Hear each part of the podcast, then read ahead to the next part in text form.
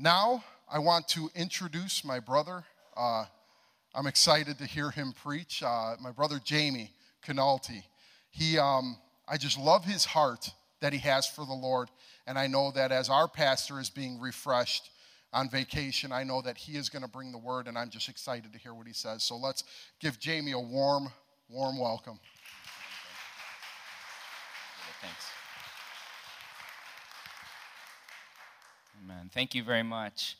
It's, it's, a real blessing to be here. I really appreciate um, Pastor Paul giving the opportunity to do this. Um, it's always a sobering thing to bring forth God's word, but it's a, it's a joy as well. And so I'm just really excited to be with you guys today and to worship with you and to, to go into his word together. So, with that, I know we're, we're still giving the offering. Could we just bow our heads one more time and let's just go before the Lord? Father, we do thank you for this new day. We thank you for a day to, to worship you and honor you, Father. Um, we do thank you for the Rhodes family. We thank you and pray you continue to bless them as they're away and bless their travel. We, we pray for all the brethren that are traveling or going to and from somewhere that you would watch over them and keep them, Lord, this morning. Um, but Lord, we're thankful to be in this place this day. We rejoice. And, and, and Lord, I ask this morning that you would stir our hearts. Father God, as we, as we talk about uh, the call of God, as we talk about, Lord, your calling upon our lives, Lord God, I pray that you would stir us up, Father God.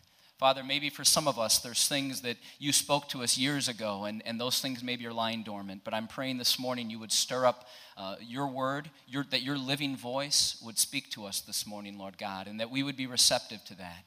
Father, give us spiritual eyes that see, give us spiritual ears that hear, give us spiritual hearts that are sensitive and inclined to your ways this morning, O God.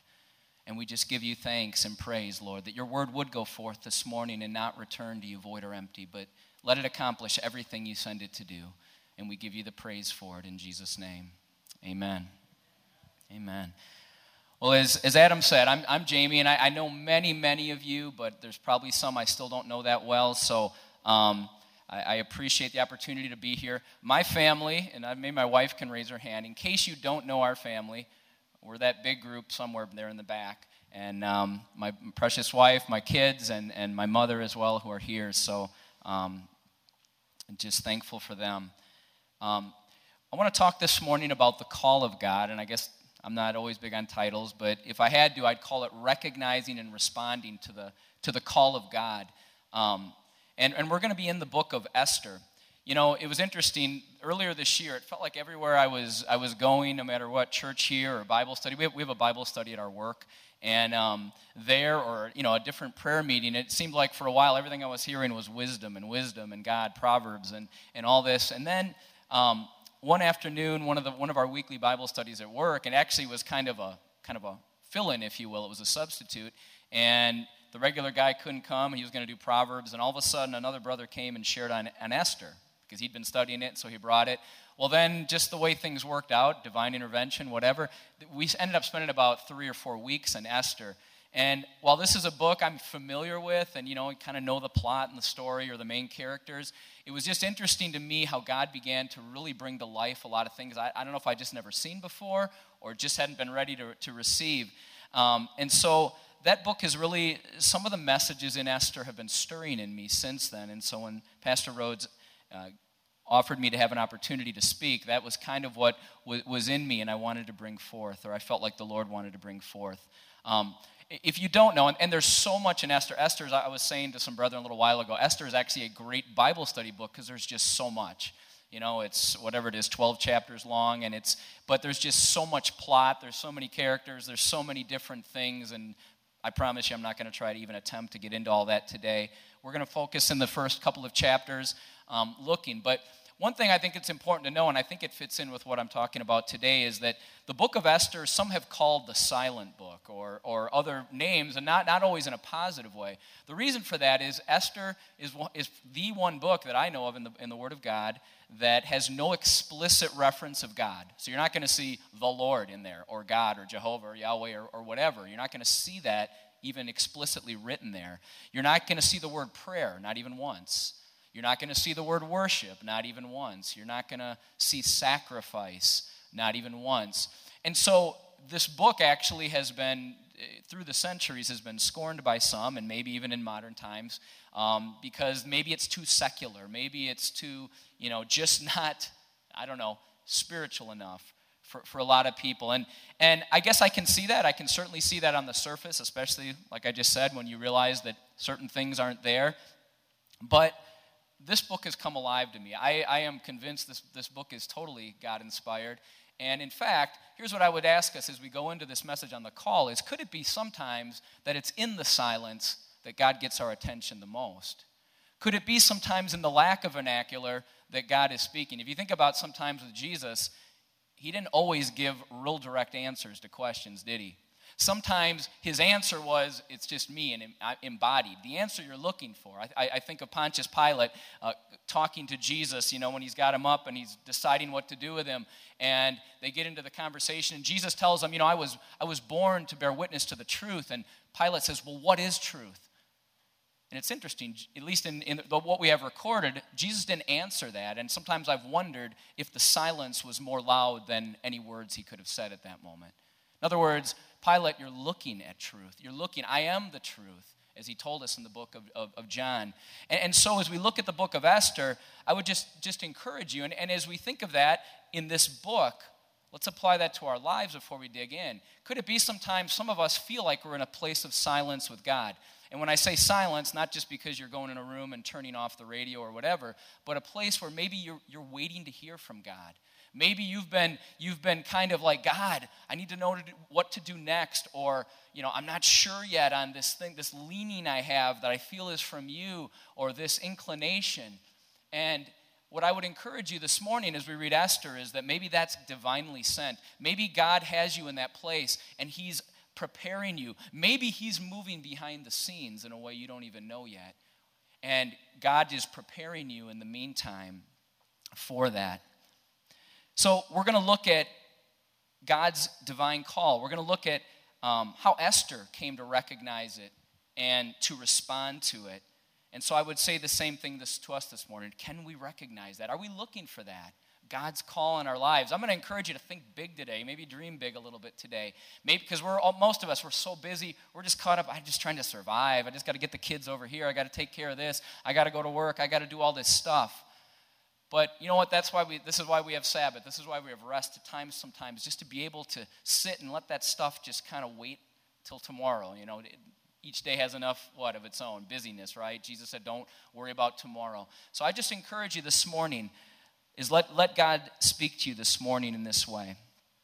The background for the book of Esther is it's in Persia. So we find these Jews, we're going to meet Esther and Mordecai and others. They, are they're in Persia, the city of Susa. Uh, many believe that you know, these were exiles. We know they were, you know, Mordecai had been exiled through the whole Babylonian thing. And then, you know, under, I believe it was under King Cyrus, Persia had defeated Babylon. It's believed that many of those Jewish exiles had, had made their way over to Persia uh, following that when, when Persia had defeated Babylon. So we're going to do a little bit of summary, and then we'll, we'll, we'll, do some, we'll get into some of the scriptures. The first chapter of, of Esther is important background for us. We meet King Xerxes. He's a, he's a king who ruled about 20 years in the uh, 480s to 460 time frame. And Esther chapter 1 tells us that this king uh, d- decided, he was a man of great wealth, as many kings were, and he went on a half a year, 180 day period where he sounds like he invited his military leaders, his nobles. Perhaps they were strategizing for, for war with Greece because that was kind of their main competitor at the time. And he brought these guys, and for half a year, he displayed the greatness of his kingdom and his wealth. So he, he was a very pompous man. He wanted to show everything he had. And, and the Word of God in Esther 1 tells us, and I'm summarizing, that on the final day, uh, and then he had a banquet. He had a seven day banquet, kind of the exclamation point on this, on this 180 days. And at, and at the end of this banquet, day seven, Word of God says he was high in spirit, he was drunk, and he calls for his wife. Her name is Queen Vashti. And he calls for her, she was evidently a very beautiful woman, to come and display her beauty. Some scholars believe maybe he was asking her to do something a little immoral or a little uh, maybe not so proper. Don't know for sure.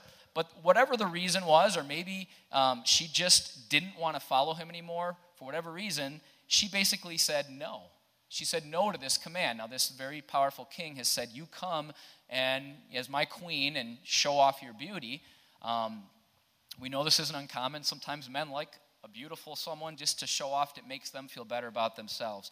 Whatever the reason was, uh, Vashti said no, and which resulted in King Xerxes then deciding to go to his lawyers, his lawyers of the day, to say, What do we do about this? And being a bunch of insecure men, they figured, Well, you know what? If she gets away with this, all the other women are going to get away with this. And so uh, a law was made that Vashti would no longer be able to appear before the king. She'd be banished, and, and this would send a message to all the other women. Aren't you glad we, we have come a little ways since then? But um, so that's what opens the door then to meeting Esther right? So there, there's no queen. Actually, it's interesting. Between Esther 1 and Esther chapter 2, there's, a, there's actually a four year period. We know that because in Esther 1, it says Xerxes was in his third year as, as king. Chapter 2, we find out he was in the seventh year. So there's a four year span, and that might have been because they went to war with Greece. But when they come back, they say, you know what, king, remember, you banished Vashti, it's time to get a new queen in place. And so they go through this process of looking for a, a new queen. And I'm going to pick it up in Esther chapter 2 and verse 5. If you want to turn there with me. Esther chapter 2 and verse 5. And it says, Now there was in the citadel of Susa a Jew of the tribe of Benjamin named Mordecai, son of Jair, the son of Shimei, the son of Kish, who had been carried into exile from Jerusalem by Nebuchadnezzar, king of Babylon, among those taken captive with Jehoiakim, king of Judah. Mordecai had a cousin named Hadassah, and that's going to be Esther, whom he had brought up because she had neither father nor mother. This young woman was also known as Esther. She had a lovely figure, she was beautiful. Mordecai had taken her as his own daughter when her father and mother had died. So we, we, get this, uh, we get this first little introduction to both. Basically, Mordecai is, is Esther's probably like second cousin or something. Um, and when her parents both die, we don't know, we're not told why, he steps in and, and takes over uh, to raise her. The, the next few verses tell us then how she gets, she gets brought in as kind of one of the candidates for a queen. Again, we know she's, she's beautiful. She gets all these treatments. She kind of finds favor immediately with the kind of the king's main attendant. And so, you know, she's getting all the treatments. She has attendants or servants who are assigned to her. Um, and she's immediately kind of rising in the polls, if you will, in the Persian leadership. And, uh, and then we get to verse 10. We're still in Esther chapter 2.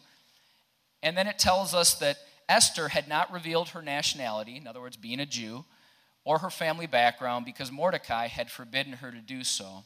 And every day he walked back and forth near the courtyard of the, of the harem of this group of women to find out how Esther was and what was happening to her. So let's just, let's just stop on that little snapshot we get, we get a glimpse into Mordecai, we get a glimpse into Esther. And, and what do we know so far? I think what we see in Mordecai is a man who's a great example of a, of a loving father heart. He reflects a loving father heart. He's taken in this young relative. I don't know how close they were before that, but here was a man who saw a need, a young lady who didn't have a mom or dad, and he takes her in and he raises her. Okay? We find out in verse 15, it actually says that Esther was the girl Mordecai adopted. At least the, the NIV uses the word adopted. So th- there's that sense of adoption. It's, again, the father heart of God. God is a God who's adopted us, right, into his family. And, and, and Mordecai has this heart. I love, I love the wording we just read in verse 11. Every day he walked back and forth. So he's over by the, the king's gate over here, and then somewhere over here, you know, are all these, these women who are being trained or, or raised up as potential queen candidates. And we find Mordecai walking over every day, back and forth. How's she doing? Wonder how she's doing today. Looking for her. You know, isn't that really a, an awesome picture of parenthood?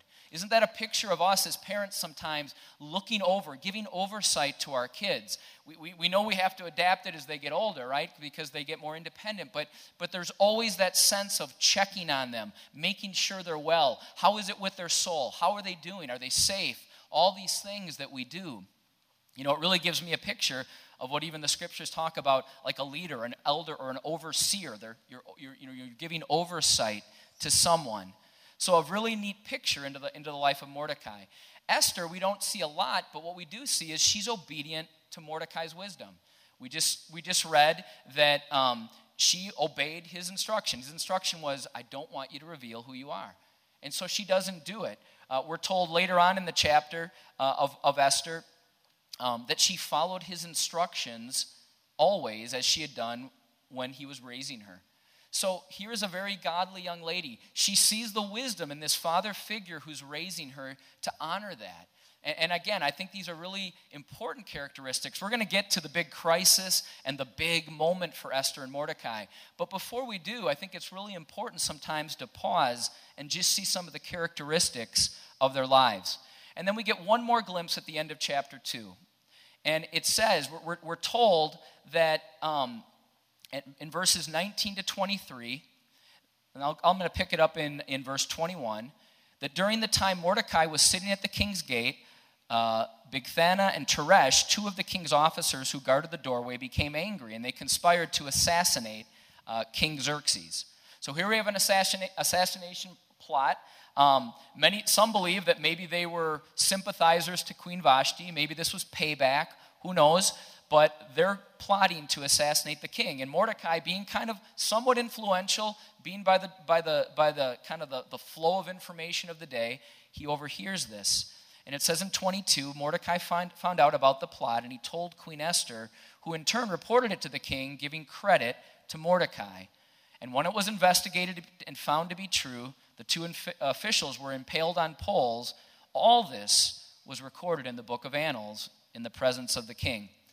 Now, it would be very easy to read that and say, okay, that's kind of interesting, but big deal, right? Let's move on. But again, we're talking about how sometimes in the midst of the mundane, God is moving, God is working behind the scenes. This incident is going to prove to be pivotal later on. And the reason is is because in this moment Mordecai has, sa- has done something to save the king. There's no immediate reward, there's no immediate recognition, we're told.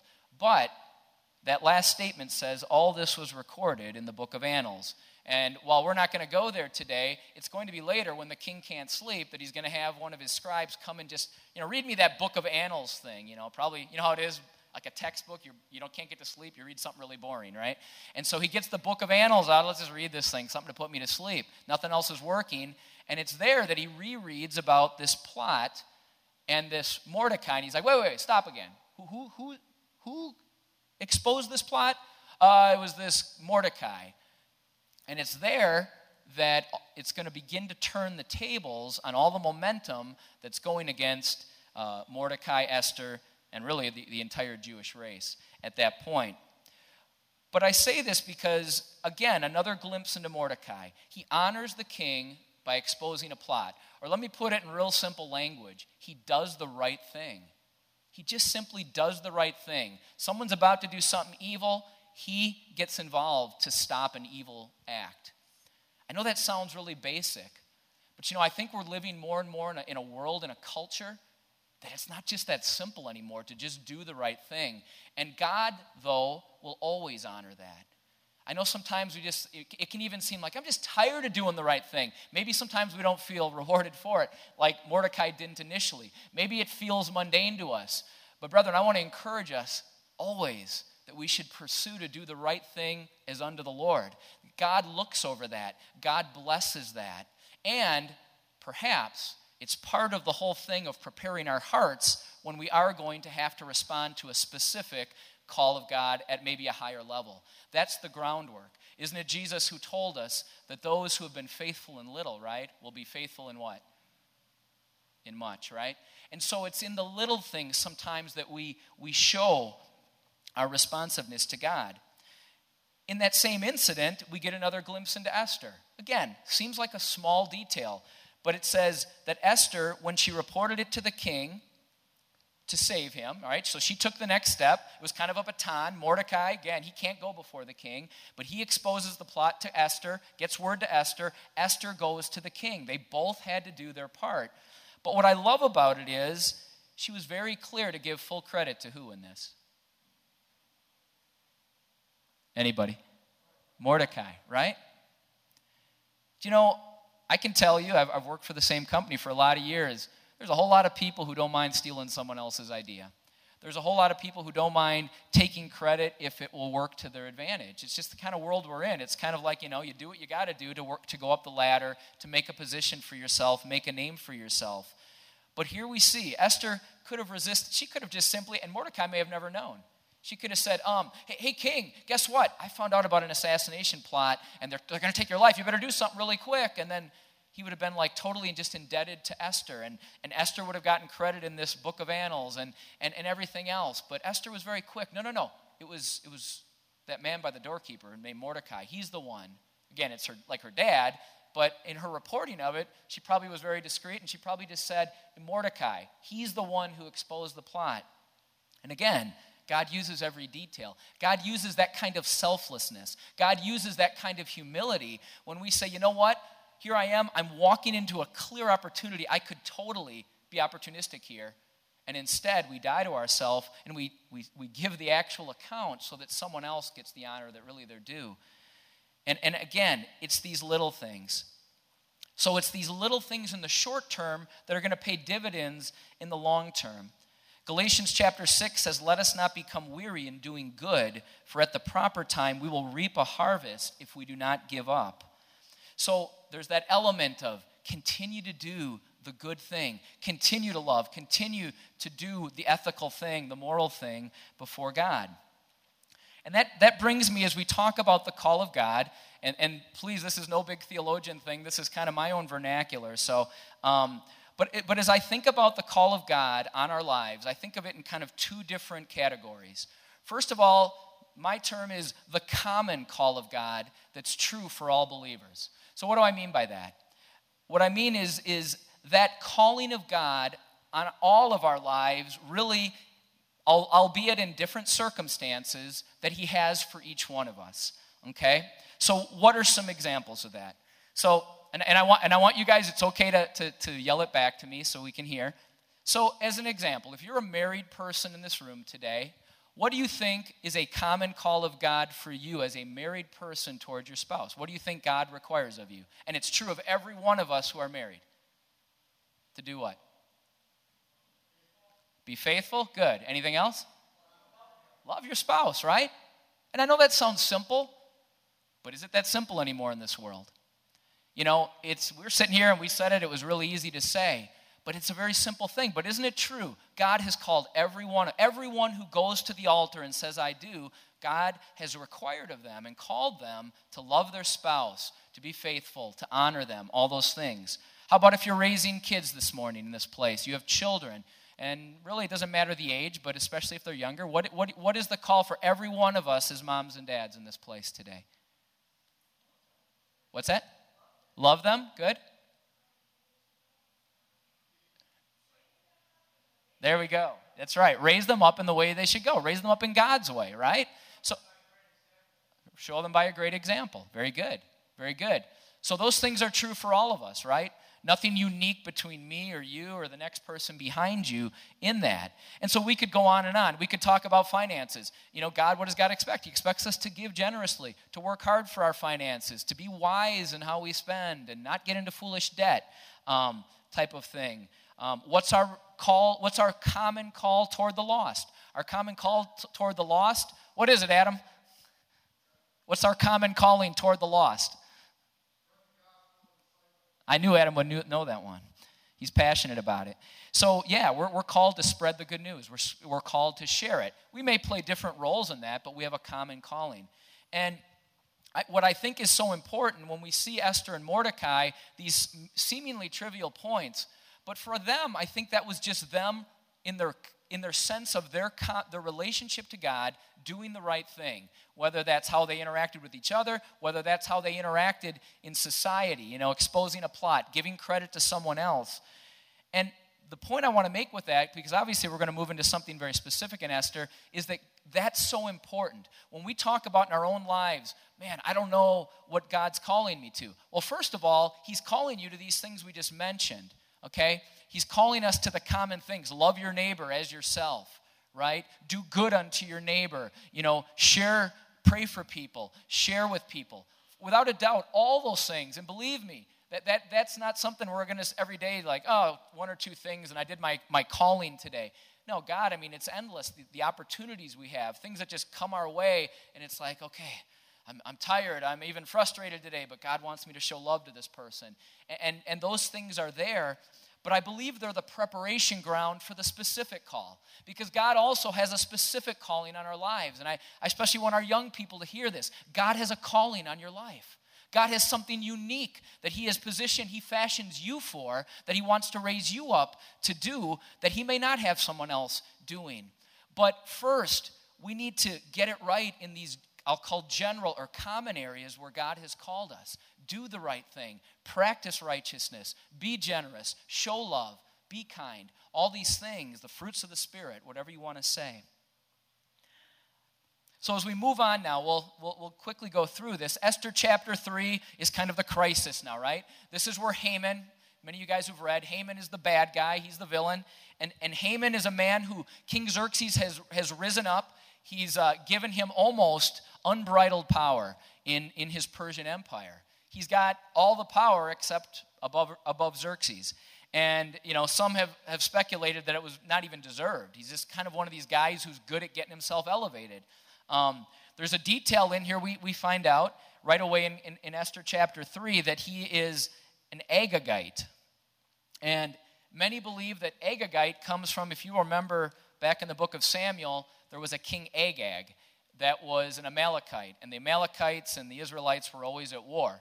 In fact, this goes all the way back to um, uh, the book of Exodus when the Israelites were fleeing from Egypt, trying to get away. And along the journey, they, it was enough trouble just trying to get away from Egypt, but the Amalekites out of nowhere just came and attacked them. And in fact, I believe that's the account that, that Joshua won the battle, and that, that, was the account where Moses had his hands raised, and Aaron and Hur were holding up his arms. And finally, you know, Joshua and Israel prevailed. But God, God actually marked out the Amalekites at that point and actually kind of called over them that they need to be dealt with severely. And um, it was actually King Saul who failed to take care of that. He, he, he defeated all the Amalekites, but he let, it, he let King Agag live. He kept all the sheep. You remember that? Remember Samuel came in and why do I hear sheep? And why is the king still alive? And, and uh, King uh, Saul kind of stopped short of what he was supposed to do there.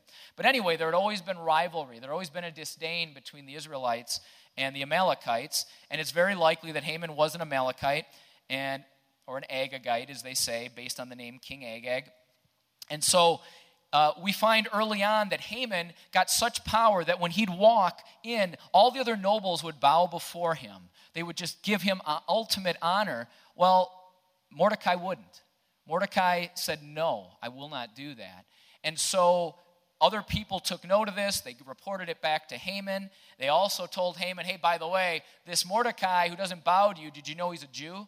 And so that just enraged Haman. And in fact, the, the, the scriptures tell us that um, Haman wasn't just satisfied with taking Mordecai out, now he began to plot to destroy all the Jews. And so here we have one of these things, you know, one of these another plots. And isn't it amazing when you think, you think of the crises in the land. Here we are, year 2014, and almost every night on the news you're going to hear something. I think Pastor Rhodes referred to this the other week something out of the Middle East right? And, you know, I, one of my sons, Levi, is a big World War history guy, and we talk a lot. He likes to talk about Germany and history and all that, and we talk about Hitler. And you, you think back to just these guys who want to just eliminate the Jewish race. And here we have, early on, uh, King Haman plotting to do this. And so he casts a lot, and, and this is all, also interesting. He casts a lot, but when does he do it? He casts lots to find out when are we going to destroy all the Jews. Well, the month that they cast the lots happens to be the month of Passover.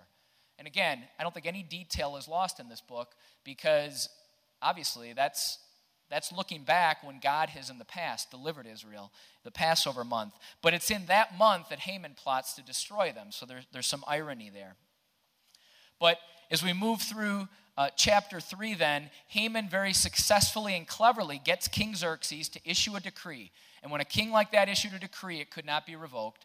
And he gets him to issue a decree that all the Jews be destroyed.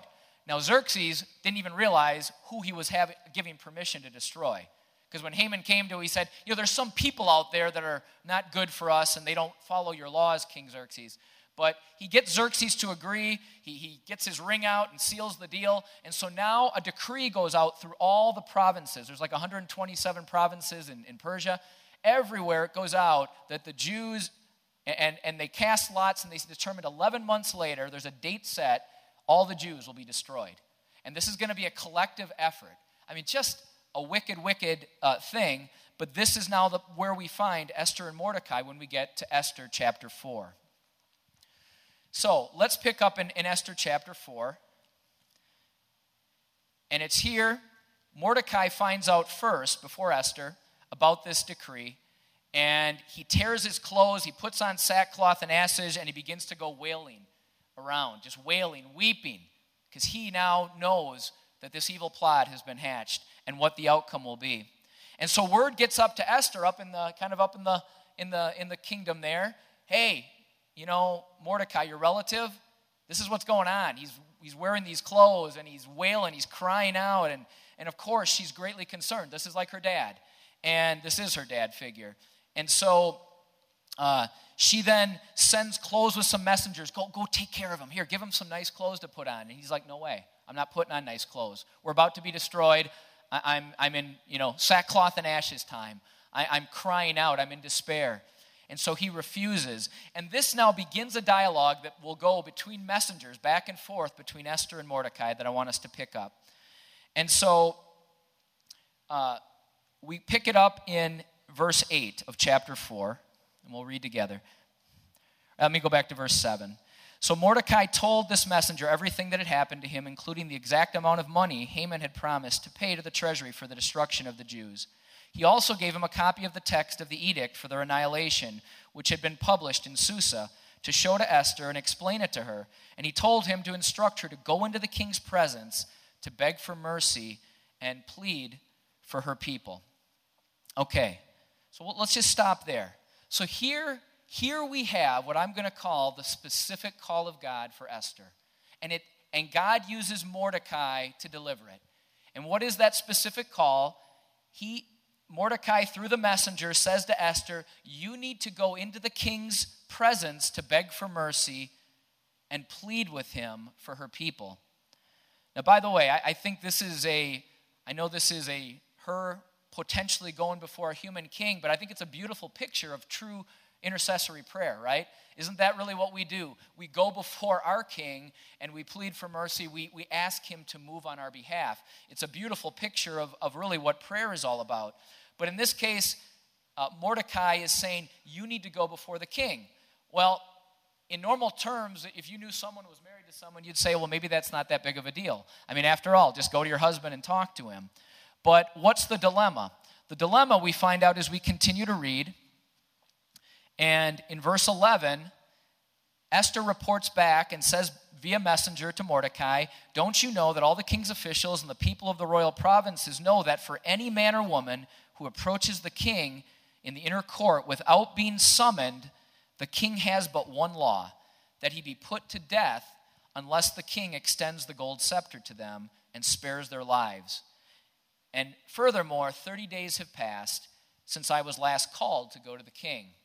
So, this is one of those situations. The, the law of the land, including for the queen, you don't appear before the king unless you're invited.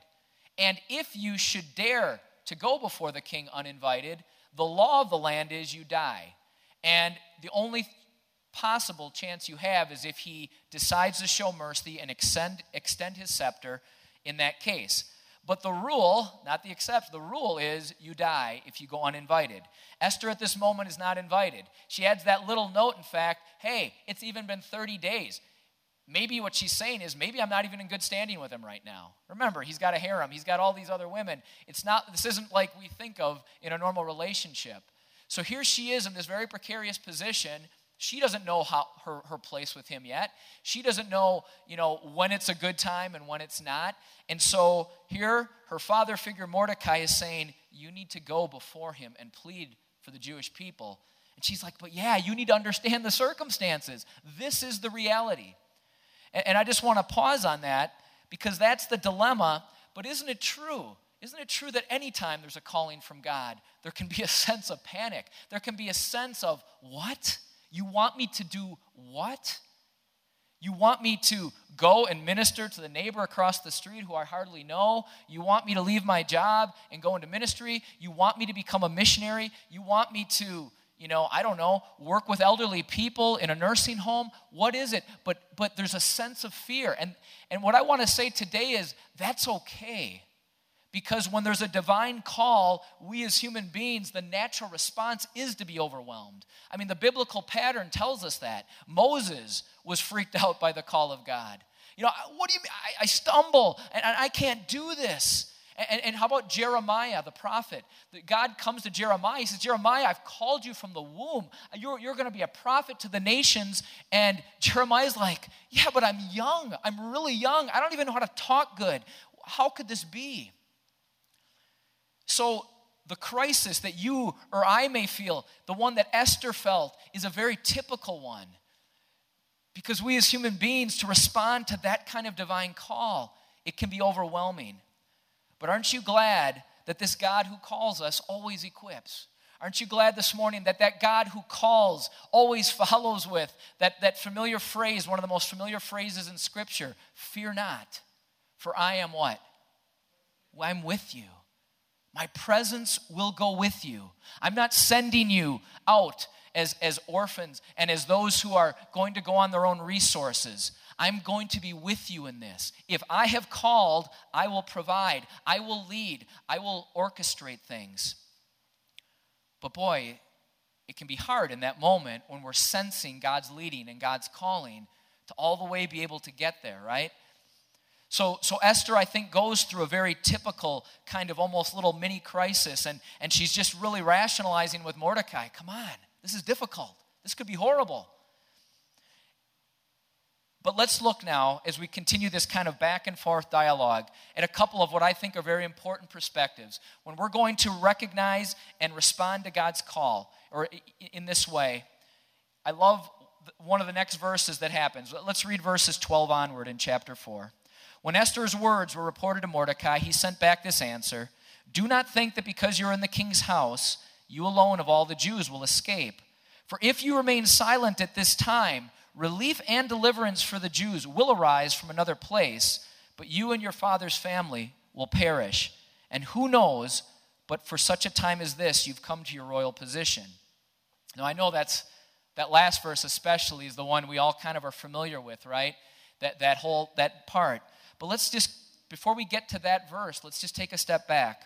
I love in the middle of this dialogue this phrase. You know what, Esther? If you choose to not go before the king and remain silent, this is for sure. Relief and deliverance for the Jews will arise from another place. This is Mordecai in an amazing statement of faith. This is a statement that says, Look, I know right now there's an edict to wipe every last one of us off.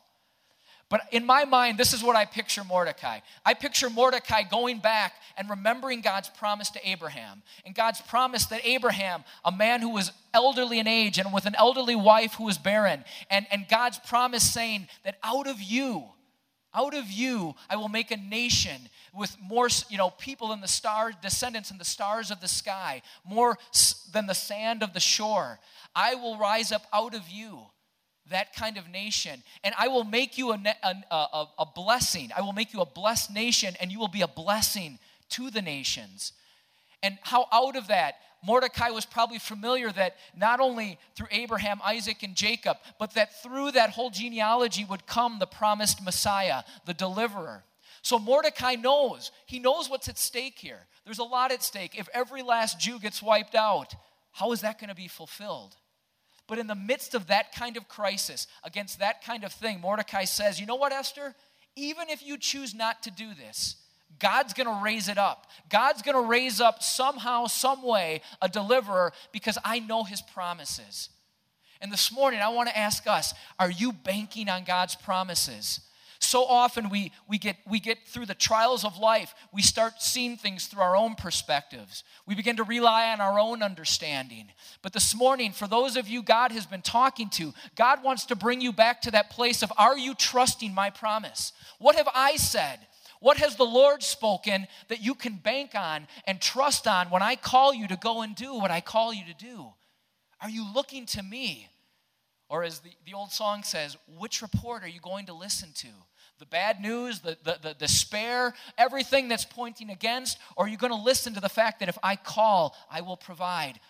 And what I ordain to do, I will cause to come to pass. Mordecai speaks words of faith that ought to challenge us this morning. These words have challenged me to say, man, I can get awfully gloomy. I can get awfully Eeyore-ish, you know, from Winnie the Pooh. I can get awfully like that, but God, I need to get back. I need to hear your voice fresh again. I, sorry about that. I need to hear your voice fresh again and clear. I need to trust in what you say and not just look at what the world and man have to say. God will bring forth deliverance.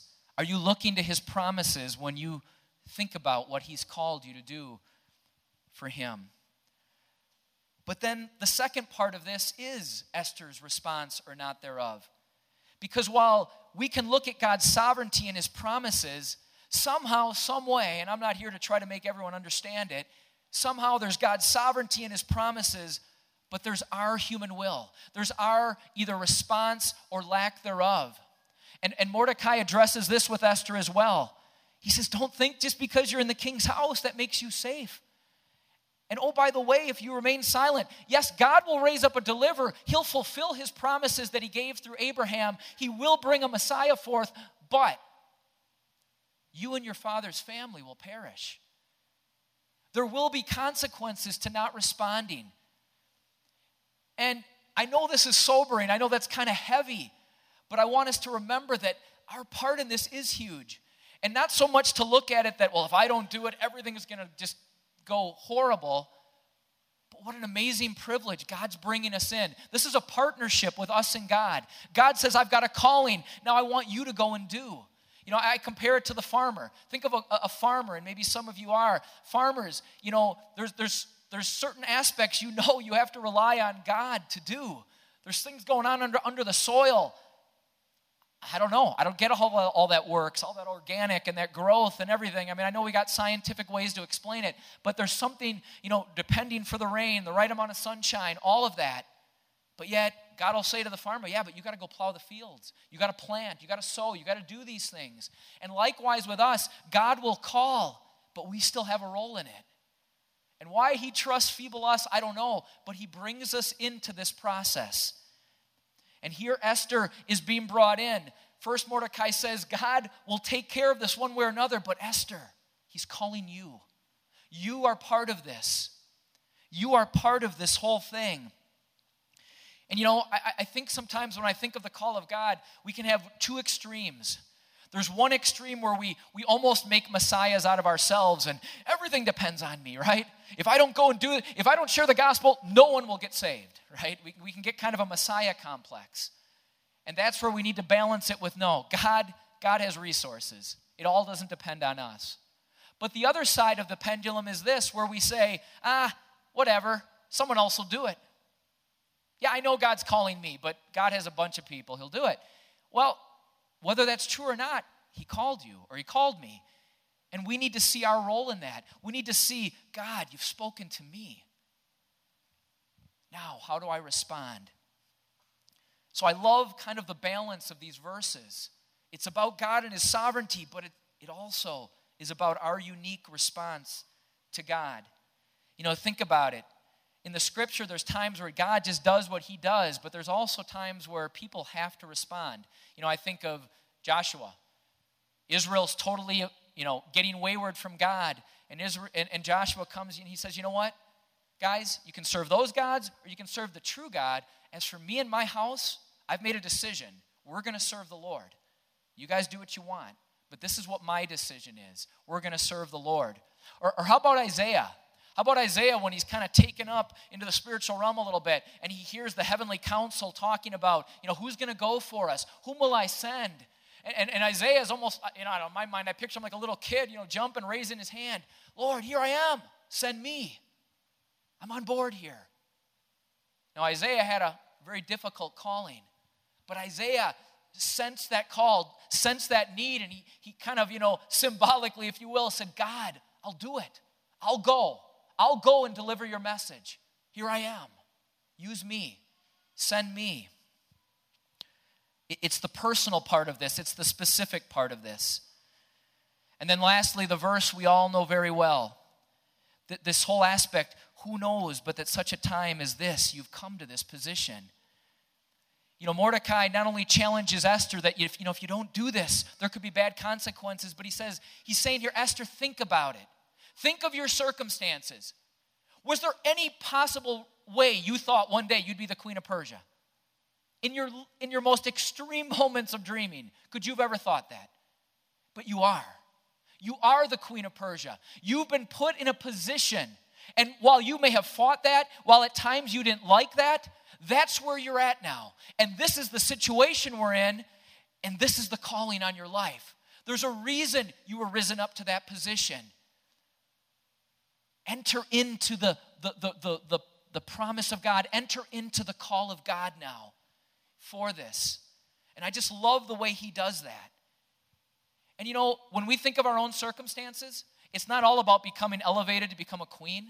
You know what? In a funny way, for some of us, some of the circumstances, ironically, are some of the hardships we've been through. A lot of us in this room, probably all of us, have been through stuff. We can go back to our childhood. We can go back to the circumstances around our family. We can go back to all kinds of things, and we can look, and, we, and sometimes we may have gotten angry at that. We may have been frustrated, and yet God all along was saying, I'm bringing you through this, and I'm going to redeem this, and I'm going to use this. I'm going to use your tears. I'm going to use your hardship. I'm going to use the circumstances that you didn't understand, but you will understand when I use you. When I use you to minister to people who are trying, coming through the very same thing. I will raise you up. Our God, brethren, does not waste our suffering. In his economy, as a, as a wise woman once told me, in God's economy, there is no waste. There is no waste of tears. There is no waste of just being burdened beyond what we can bear. God uses it all. He redeems it all, and He raises us up with that whole package to go forth in His name. It's amazing. God is amazing how he does that. And I can't sit in the moment someone's suffering and, and, and, be glib and just say, oh, yeah, well, don't worry, God will use that. That's not what I'm doing today. I'm not trying to minimize anyone's pain in this room this morning. But what I want to say is hold on to God. Hold on to God. Walk with God in the midst of it. And let God take you through. Find out what God has on the other end of it. Hold on to Him. Too often we let go in the pain and the suffering. We harden ourselves and we let go. Don't let go, brethren, this morning. Whatever you're going through, whatever you're struggling with about your circumstances or anything else, don't let go from that. Finally, and we'll end with this, and I appreciate your patience. I know it's, it's warm in here this morning.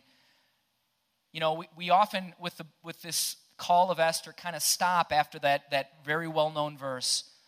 But Esther doesn't stop there when Mordecai gives this message about, you know what, he's brought you to this position, I love, I love her response. It is so bold.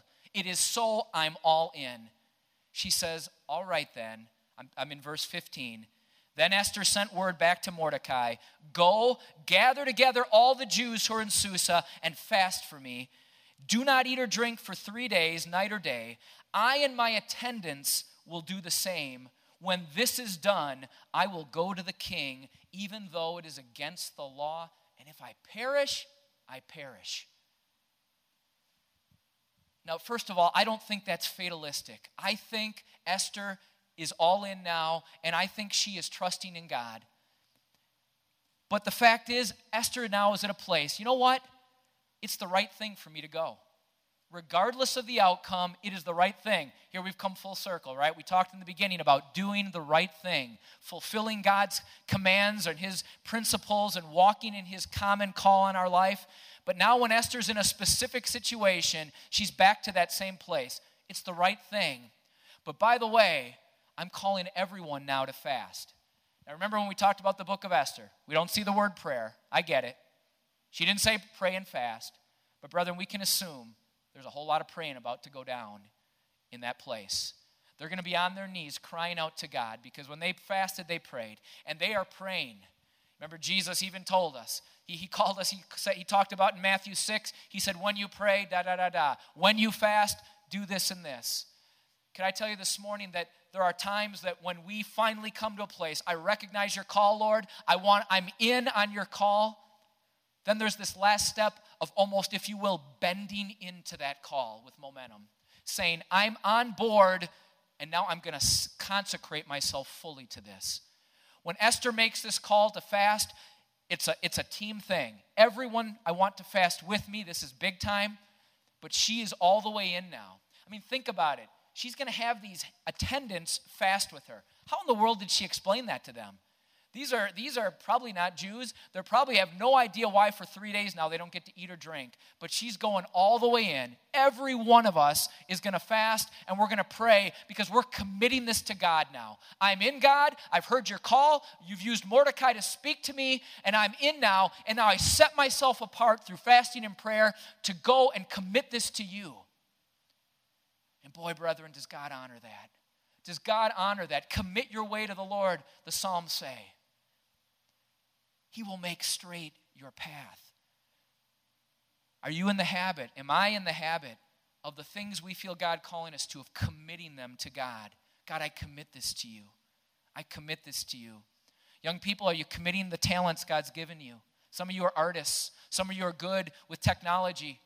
You know, some of you are athletic, some of you are whatever, but do you commit that to God? Have you said, God, this gifting from you, this ability, I set myself apart for you. I give my hands, I give my mind, I give my mouth, I give all of me to you. Use me for your purposes. See, that's what's going on here. Esther is like, you know what? You gave me prominence, you gave me a position. And in essence, I'm giving it all back to you. I am in total now giving myself over to you, Lord. You know, on fasting, Isaiah chapter 58, God says, Is this not the kind of fast I've chosen to loosen the chains of injustice, untie the cords of the yoke, and set the oppressed free, and break every yoke? He goes on in that great fasting chapter in Isaiah 58. He says, later, he says, Then you will call, and the Lord will answer. You will cry for help, and he will say, Here am I. Here am I. You know, I don't know, I'm not here to say to anyone else what you do or don't do with, you know, how your devotion to God. But I would suggest to all of us, maybe there's a place for fasting again if it's not something we've done. Maybe it's a meal here and there where we're going to take that time to pray. Maybe it's a day, maybe it's more. But maybe if we've been fuzzy with hearing God, maybe if we've been struggling to break through, if you will, into that call of God, maybe God wants us to take a little set aside time, you know? You know, we got family camp coming up. I'm not suggesting everyone fast there because I know there's good food, but but you know, set aside time where you get on your knees and seek the Lord. Finding that time, gathering with brethren. You know, I, I appreciate, I know I've seen some Adam's notes calling people to pray on a Thursday, or, or you guys who've been praying, Tom, I know with the men's ministry, praying, but believing God to bring breakthroughs. God wants to, God wants to honor the cries of our heart and the consecration that we give Him. So this morning, why don't, why don't we all stand? Why don't we all stand? I know it's hot, and I appreciate everyone's patience.